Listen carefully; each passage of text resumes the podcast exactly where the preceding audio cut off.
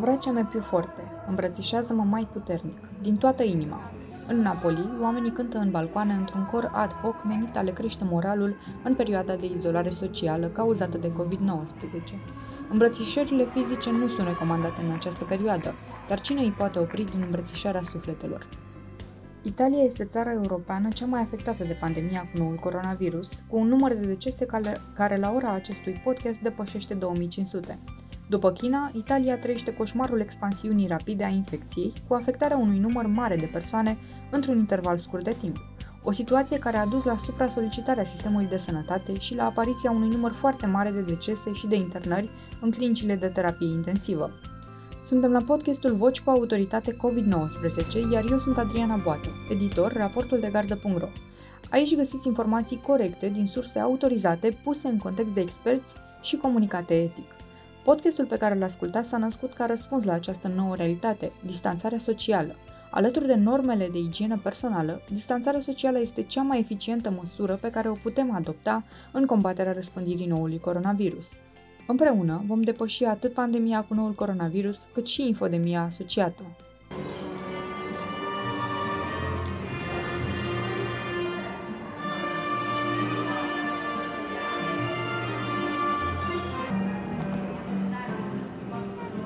Italienii cântă, tot de la balcoane, în izolare, imnul național, din toată inima, pentru că pandemia COVID-19 se trăiește uneori în cel mai propriu sens cu inima și sistemul cardiovascular sub amenințare. Bună ziua! Suntem în plină criză generată de epidemia cu noul coronavirus. Cu toții ne-am pus în toate aceste zile o serie întreagă de întrebări. Ce am învățat noi din experiența colegilor noștri din China, mă refer la cardiologii din China și cei din Italia? Am învățat faptul că există anumite categorii de populații cu risc crescut pentru evoluție nefericită a acestei boli. Uh, am învățat, spre exemplu, că grupele de vârstă care sunt trecute de 80 de ani sunt uh, cele mai uh, vulnerabile, urmate de grupa de vârstă peste 70 de ani și chiar de grupa de vârstă celor aflați între 60 și 70 de ani. Am aflat, de pildă, că existența unor anumite boli preexistente agravează prognosticul acestor pacienți, iar în rândul acestor boli preexistente se află aparent banana hipertensiunea arterială, L-ați ascultat pe domnul dr. Gabriel Tatu Chițoiu, medic cardiolog, fost președinte al Societății Române de Cardiologie, vorbind despre grupele de vârstă la risc în ceea ce privește infecția cu noul, cu noul coronavirus. Dar de ce pacienții cu hipertensiune arterială au avut o evoluție atât de dificilă în urma infecției COVID-19? Răspunsul este simplu. Hipertensiunea arterială este o boală care în timp afectează mai multe organe, așa numite organe țintă, începând cu creierul, continuând cu inima și terminând cu uh, rinichiul și cu arterele periferice. Motiv pentru care un pacient care este hipertensiv, și atenție, aici este vorba de pacienți hipertensivi necontrolați cu medicamente anterioare sau cei care nu și-au luat în uh, tratamentul. Pacienții care au o hipertensiune arterială necontrolată au o suferință acestor organe țintă, astfel încât în momentul în care vine o boală peste această suferință cronică a organelor țintă, evident că evoluția va fi mai dificilă prin complicații care pot să apară exact la nivelul organelor anterior afectate de hipertensiunea arterială. Mă refer aici în special la inimă și la uh, rinichi. Uh, acesta este motivul pentru care pacienții hipertensivi uh, au avut o evoluție mai dificilă și mai este încă un lucru pe care l-au observat uh, medicii care au îngrijit pacienții în China și în Italia, faptul că pacienții hipertensivi Uh, sub acțiunea acestui virus, tensiunea lor crește. Deci hipertensiunea lor, care anterior nu era controlată, se agravează acum și mai mult. Și atunci este de înțeles că o hipertensiune care este necontrolată, care este agravată de acțiunea acestui uh, virus, uh, poate ca să ducă la complicații în organele țintă și, repet, la nivelul creierului, inimii și a rinichiului acești pacienți. Referitor de acest uh, subiect, aș vrea să mă opresc asupra unui alt punct care a fost uh, larg uh, discutat, în special pe rețelele de socializare, și anume faptul, și aș spune chiar zvonul, că anumite medicamente folosite de către pacienții hipertensivi ar putea ca să le agraveze uh, situația în momentul în care ei se infectează cu noul coronavirus. Uh, este fals. Este uh, pur și simplu o speculație care ne vine din anumite, uh, să zicem, speculații de ordin uh, fiziopatologic, pornind de la modul în care acționează acest uh, virus în organismul uh, nostru. Adevărul este că în toate lucrările care au fost uh, publicate și au fost publicate un număr important de lucrări în ultimele două luni de către medicii chinezi, nu a reieșit nicio corelație între evoluția pacienților respectiv mai bună sau mai gravă a pacienților hipertensiv sub acțiunea unor anumite medicamente hipertensive sau în lipsa acestor medicamente hipertensive. Cu alte cuvinte, tratamentul uh, împotriva hipertensiunii arteriale pe care îl urmau acest pacient nu a influențat în niciun fel evoluția uh, bolii. Motiv pentru care, în punctul de vedere oficial al Societății Europene de Cardiologie prin grupul său de hipertensiune arterială,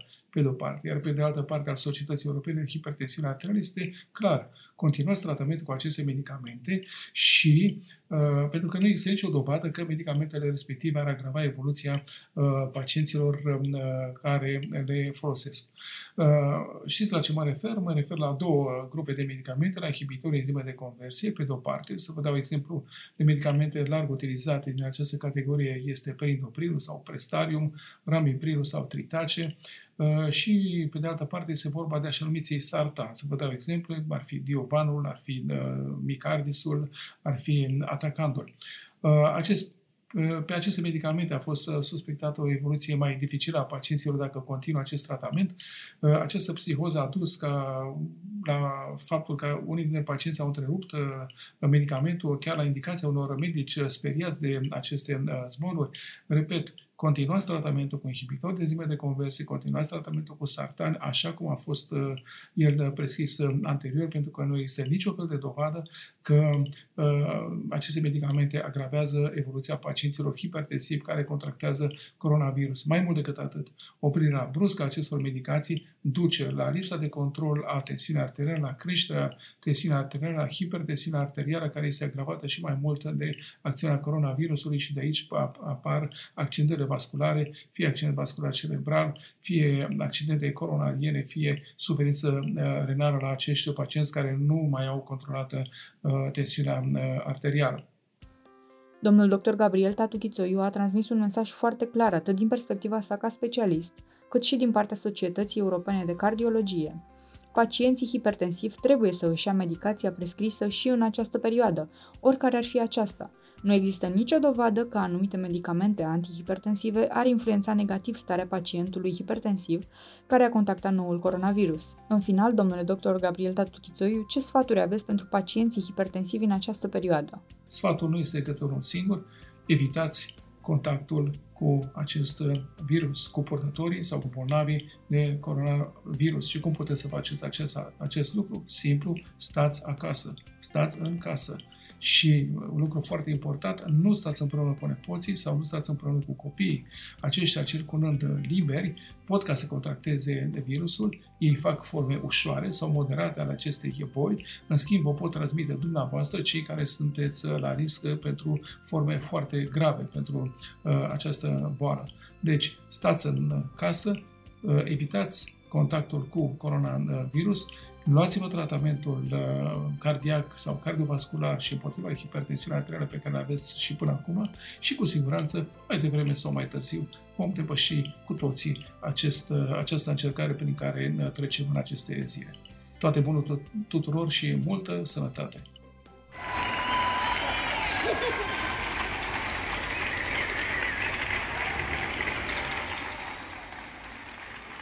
Aplauzele pe care le-ați auzit provin din Spania și au fost adresate medicilor care luptă din greu în această perioadă cu rezolvarea crizei COVID-19.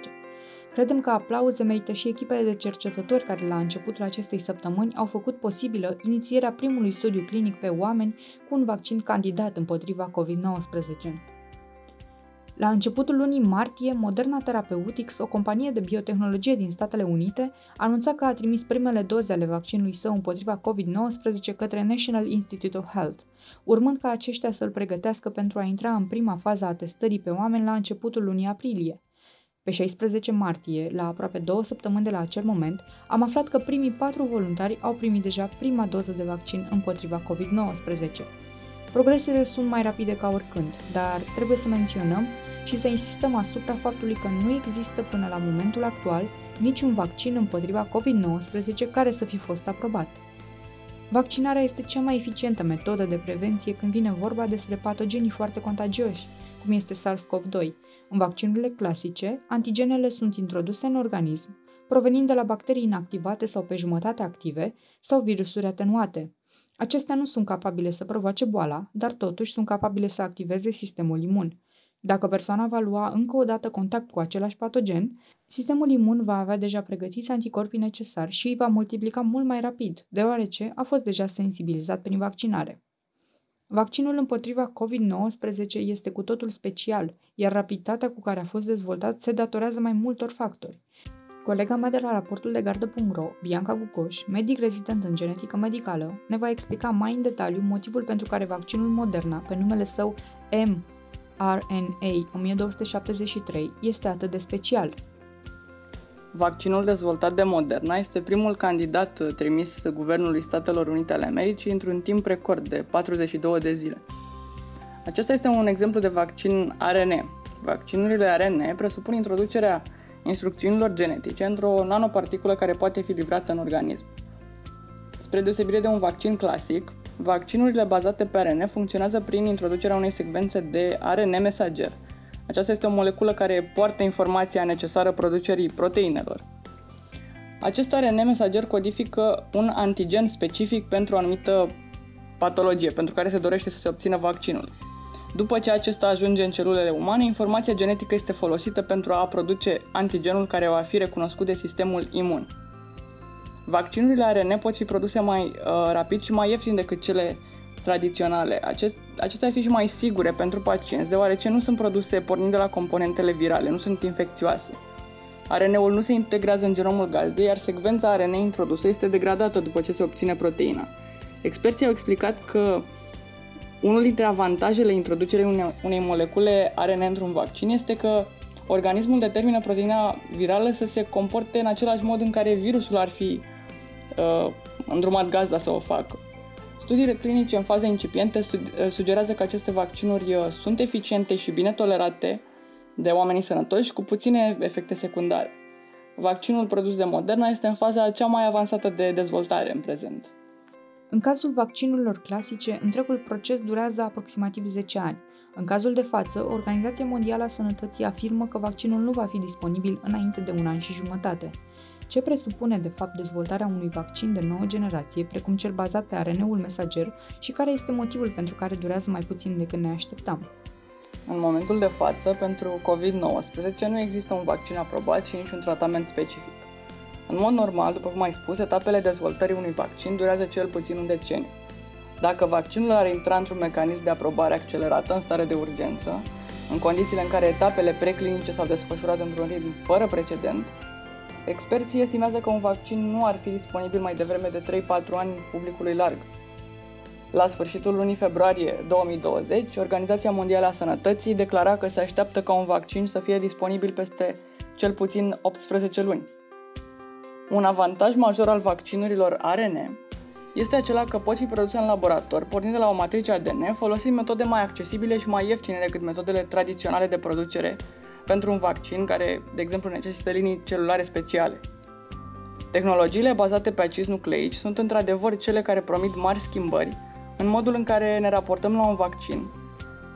Au o mare utilitate în situația în care ne aflăm în fața unui patogen nou, cum suntem la momentul actual. Un mare avantaj este viteza cu care poate fi dezvoltat un vaccin candidat.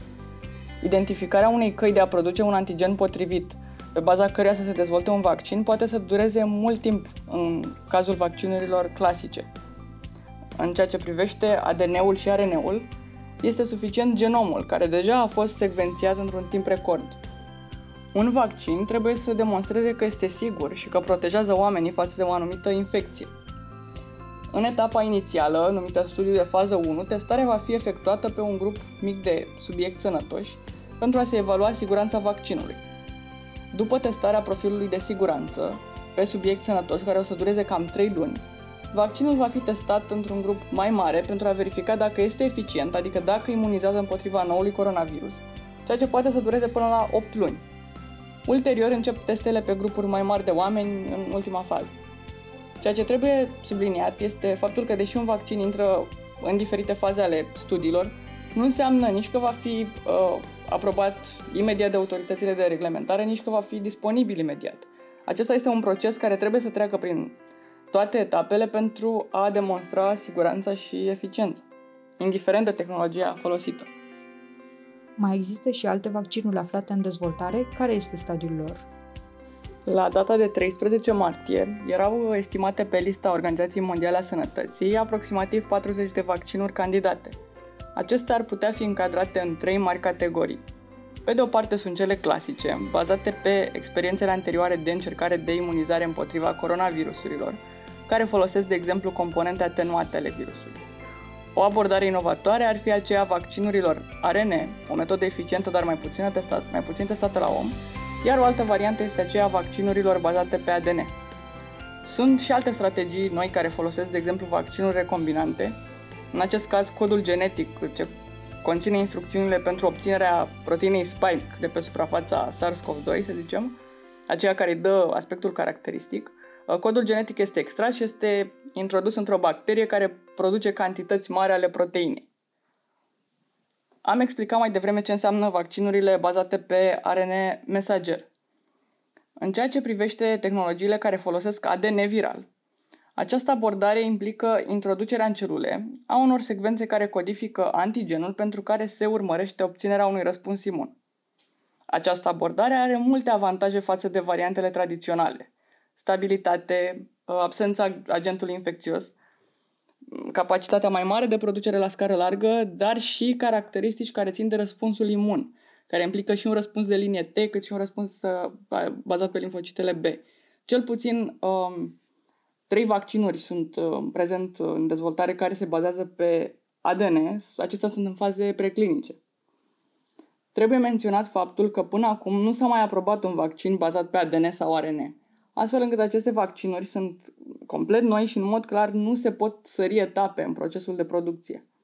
În mod normal durează cel puțin 10 ani, cum am zis. Nu toate vaccinurile candidate vor trece de toate etapele de validare, fie pentru că pe parcurs se dovedește că nu sunt eficiente, fie nu au un profil bun de siguranță. Aceste lucruri trebuie lămurite și speculațiile, știrile false trebuie combătute.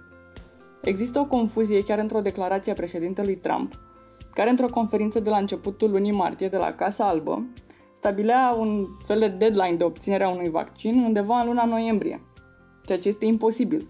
Chiar și după, vaccinurile, după ce un vaccin este aprobat, apar alte provocări legate de producția pe scară largă, de accesul legal la imunizare. Probabil la început vor fi anumite grupuri vulnerabile care vor primi vaccinul, deci există o serie de provocări, iar etapele pentru a demonstra eficiența vaccinului sunt extrem de importante. Rămânem în zona farmaceutică și discutăm acum despre tratamente, dar nu despre tratamentul pentru COVID-19 pe care îl vom aborda într-o ediție viitoare, ci despre modul în care pacienții cu boli cronice din România vor primi tratamentele curente în perioada următoare, în contextul în care activitatea medicilor și a spitalelor va fi direcționată preponderent către managementul crizei COVID-19.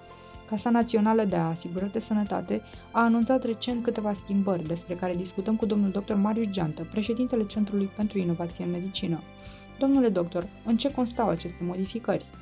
În această perioadă, atenția noastră a tuturor este îndreptată spre epidemia COVID-19, dar uh, trebuie să avem uh, în vedere în același timp uh, și continuarea acordării de asistență medicală către pacienții cu boli cronice, cu atât mai mult cu cât uh, se știe că aceștia sunt uh, la cel mai înalt risc de a face forme grave de, de boală, de infecție cu noul coronavirus.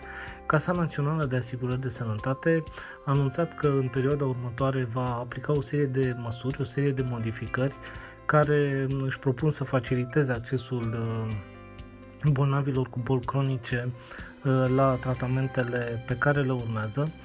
Aceste modificări vin în contextul în care sistemul de sănătate, uh, o mare parte dintre spitale și dintre medicii specialiști se vor concentra pe managementul eficient al epidemiei COVID-19. Cea mai importantă modificare din perspectiva tratamentului pe care trebuie să-l ia pacienții cu boli cronice constă în posibilitatea ca medicii de familie să elibereze prescripția medicală fără a mai fi nevoie de o nouă reevaluare a bolii la medicul specialist uh, în această perioadă care urmează să fie uh, definită de Casa Națională de Asigurări de Sănătate. Vorbim, desigur, despre pacienții uh, stabilizați, pacienții la care tratamentul funcționează și nu vorbim despre situațiile în care tratamentul trebuie schimbat pentru că uh, acesta este ineficient sau boala progresează. Ce trebuie să știe pacienții cu boli cronice din România? La acest moment, pacienții cu boli cronice trebuie să aștepte mai multe detalii, care probabil vor veni în zilele următoare din partea Casei Naționale de Asigurări de Sănătate, mai multe precizări, este important însă să ia în calcul uh, faptul că în următoarele luni probabil uh, medicul de familie va fi cel care în majoritatea situațiilor, excepție fac medicamentele eliberate prin farmaciile cu circuit închis din uh, cadrul spitalelor, așadar restul medicamentelor urmează să fie prescrise de medicul de familie. Este foarte important pentru că pentru majoritatea bolilor cronice uh, pacienții uh, de obicei se adresează uh, sau multe situații se adresează medicului specialist pentru evaluare și sau numai pentru prescrierea tratamentului. Cum apreciați rolul pe care medicii de familie îl vor avea în acest nou context? În această perioadă, medicul de familie va putea emite o prescripție pentru medicamente destinate pacienților cu boli cronice aflați în tratament. Spuneam mai devreme că este vorba despre pacienții a căror boală este stabilizată. Aceste medicamente în acest moment sau până acum erau prescrise în exclusivitate de medicii specialiști și vorbim aici inclusiv despre medicamentele care fac obiectul contractelor de tip cost-volum sau cost-volum rezultat, care se eliberează prin farmaciile cu circuit deschis în baza documentelor medicale, cum ar fi biletul de ieșire din spital sau scrisoarea medicală. Așadar, volumul de muncă în perioada următoare pentru medicii de familie va crește, complexitatea și ea va crește, pentru că vorbim despre uh, situația în care vor prescrie medicamente cu care poate nu sunt uh, atât de familiarizați, de unde și nevoia de a le pune la dispoziție uh, rapid în perioada următoare cât mai multe instrumente, cât mai multe informații utile, dacă vreți ca un fel de, de ghidaj de GPS pentru medicul de familie, așa încât să-l ajute să prescrie tratamentul potrivit pentru pacientul potrivit în această perioadă specială pe care trebuie să o traversăm. Anticipați și alte riscuri pentru pacienții aflați sub tratament în această perioadă? Cu toții trebuie să ne adaptăm uh, acestei noi realități. Este o situație cu care va trebui să trăim uh, măcar pentru câteva luni.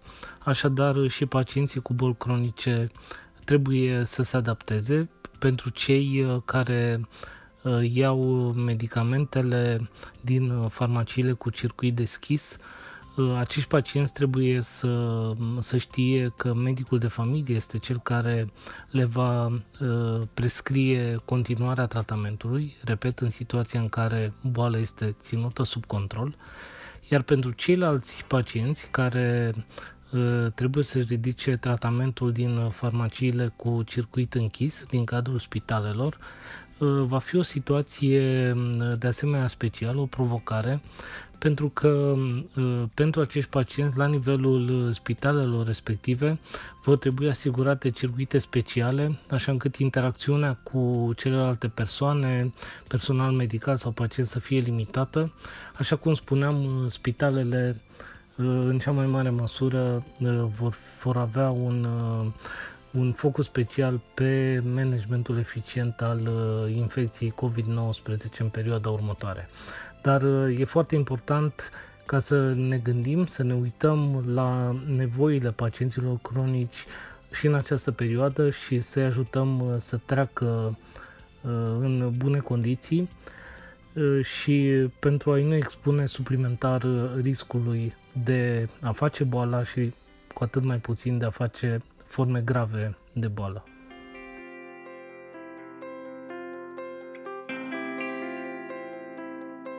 Spălați-vă des pe mâini cu apă și săpun cel puțin 20 de secunde. Evitați contactul cu persoanele care suferă de infecții respiratorii. Nu vă atingeți ochii, nasul sau gura dacă nu v-ați igienizat mâinile înainte. Acoperiți-vă nasul și gura când strănutați sau tușiți. Evitați să mergeți cu mijloace de transport în comun dacă prezentați semne ale unei infecții respiratorii. Aveți febră, tușiți sau strănutați. Curățați suprafețele cu dezinfectant pe bază de clor sau alcool.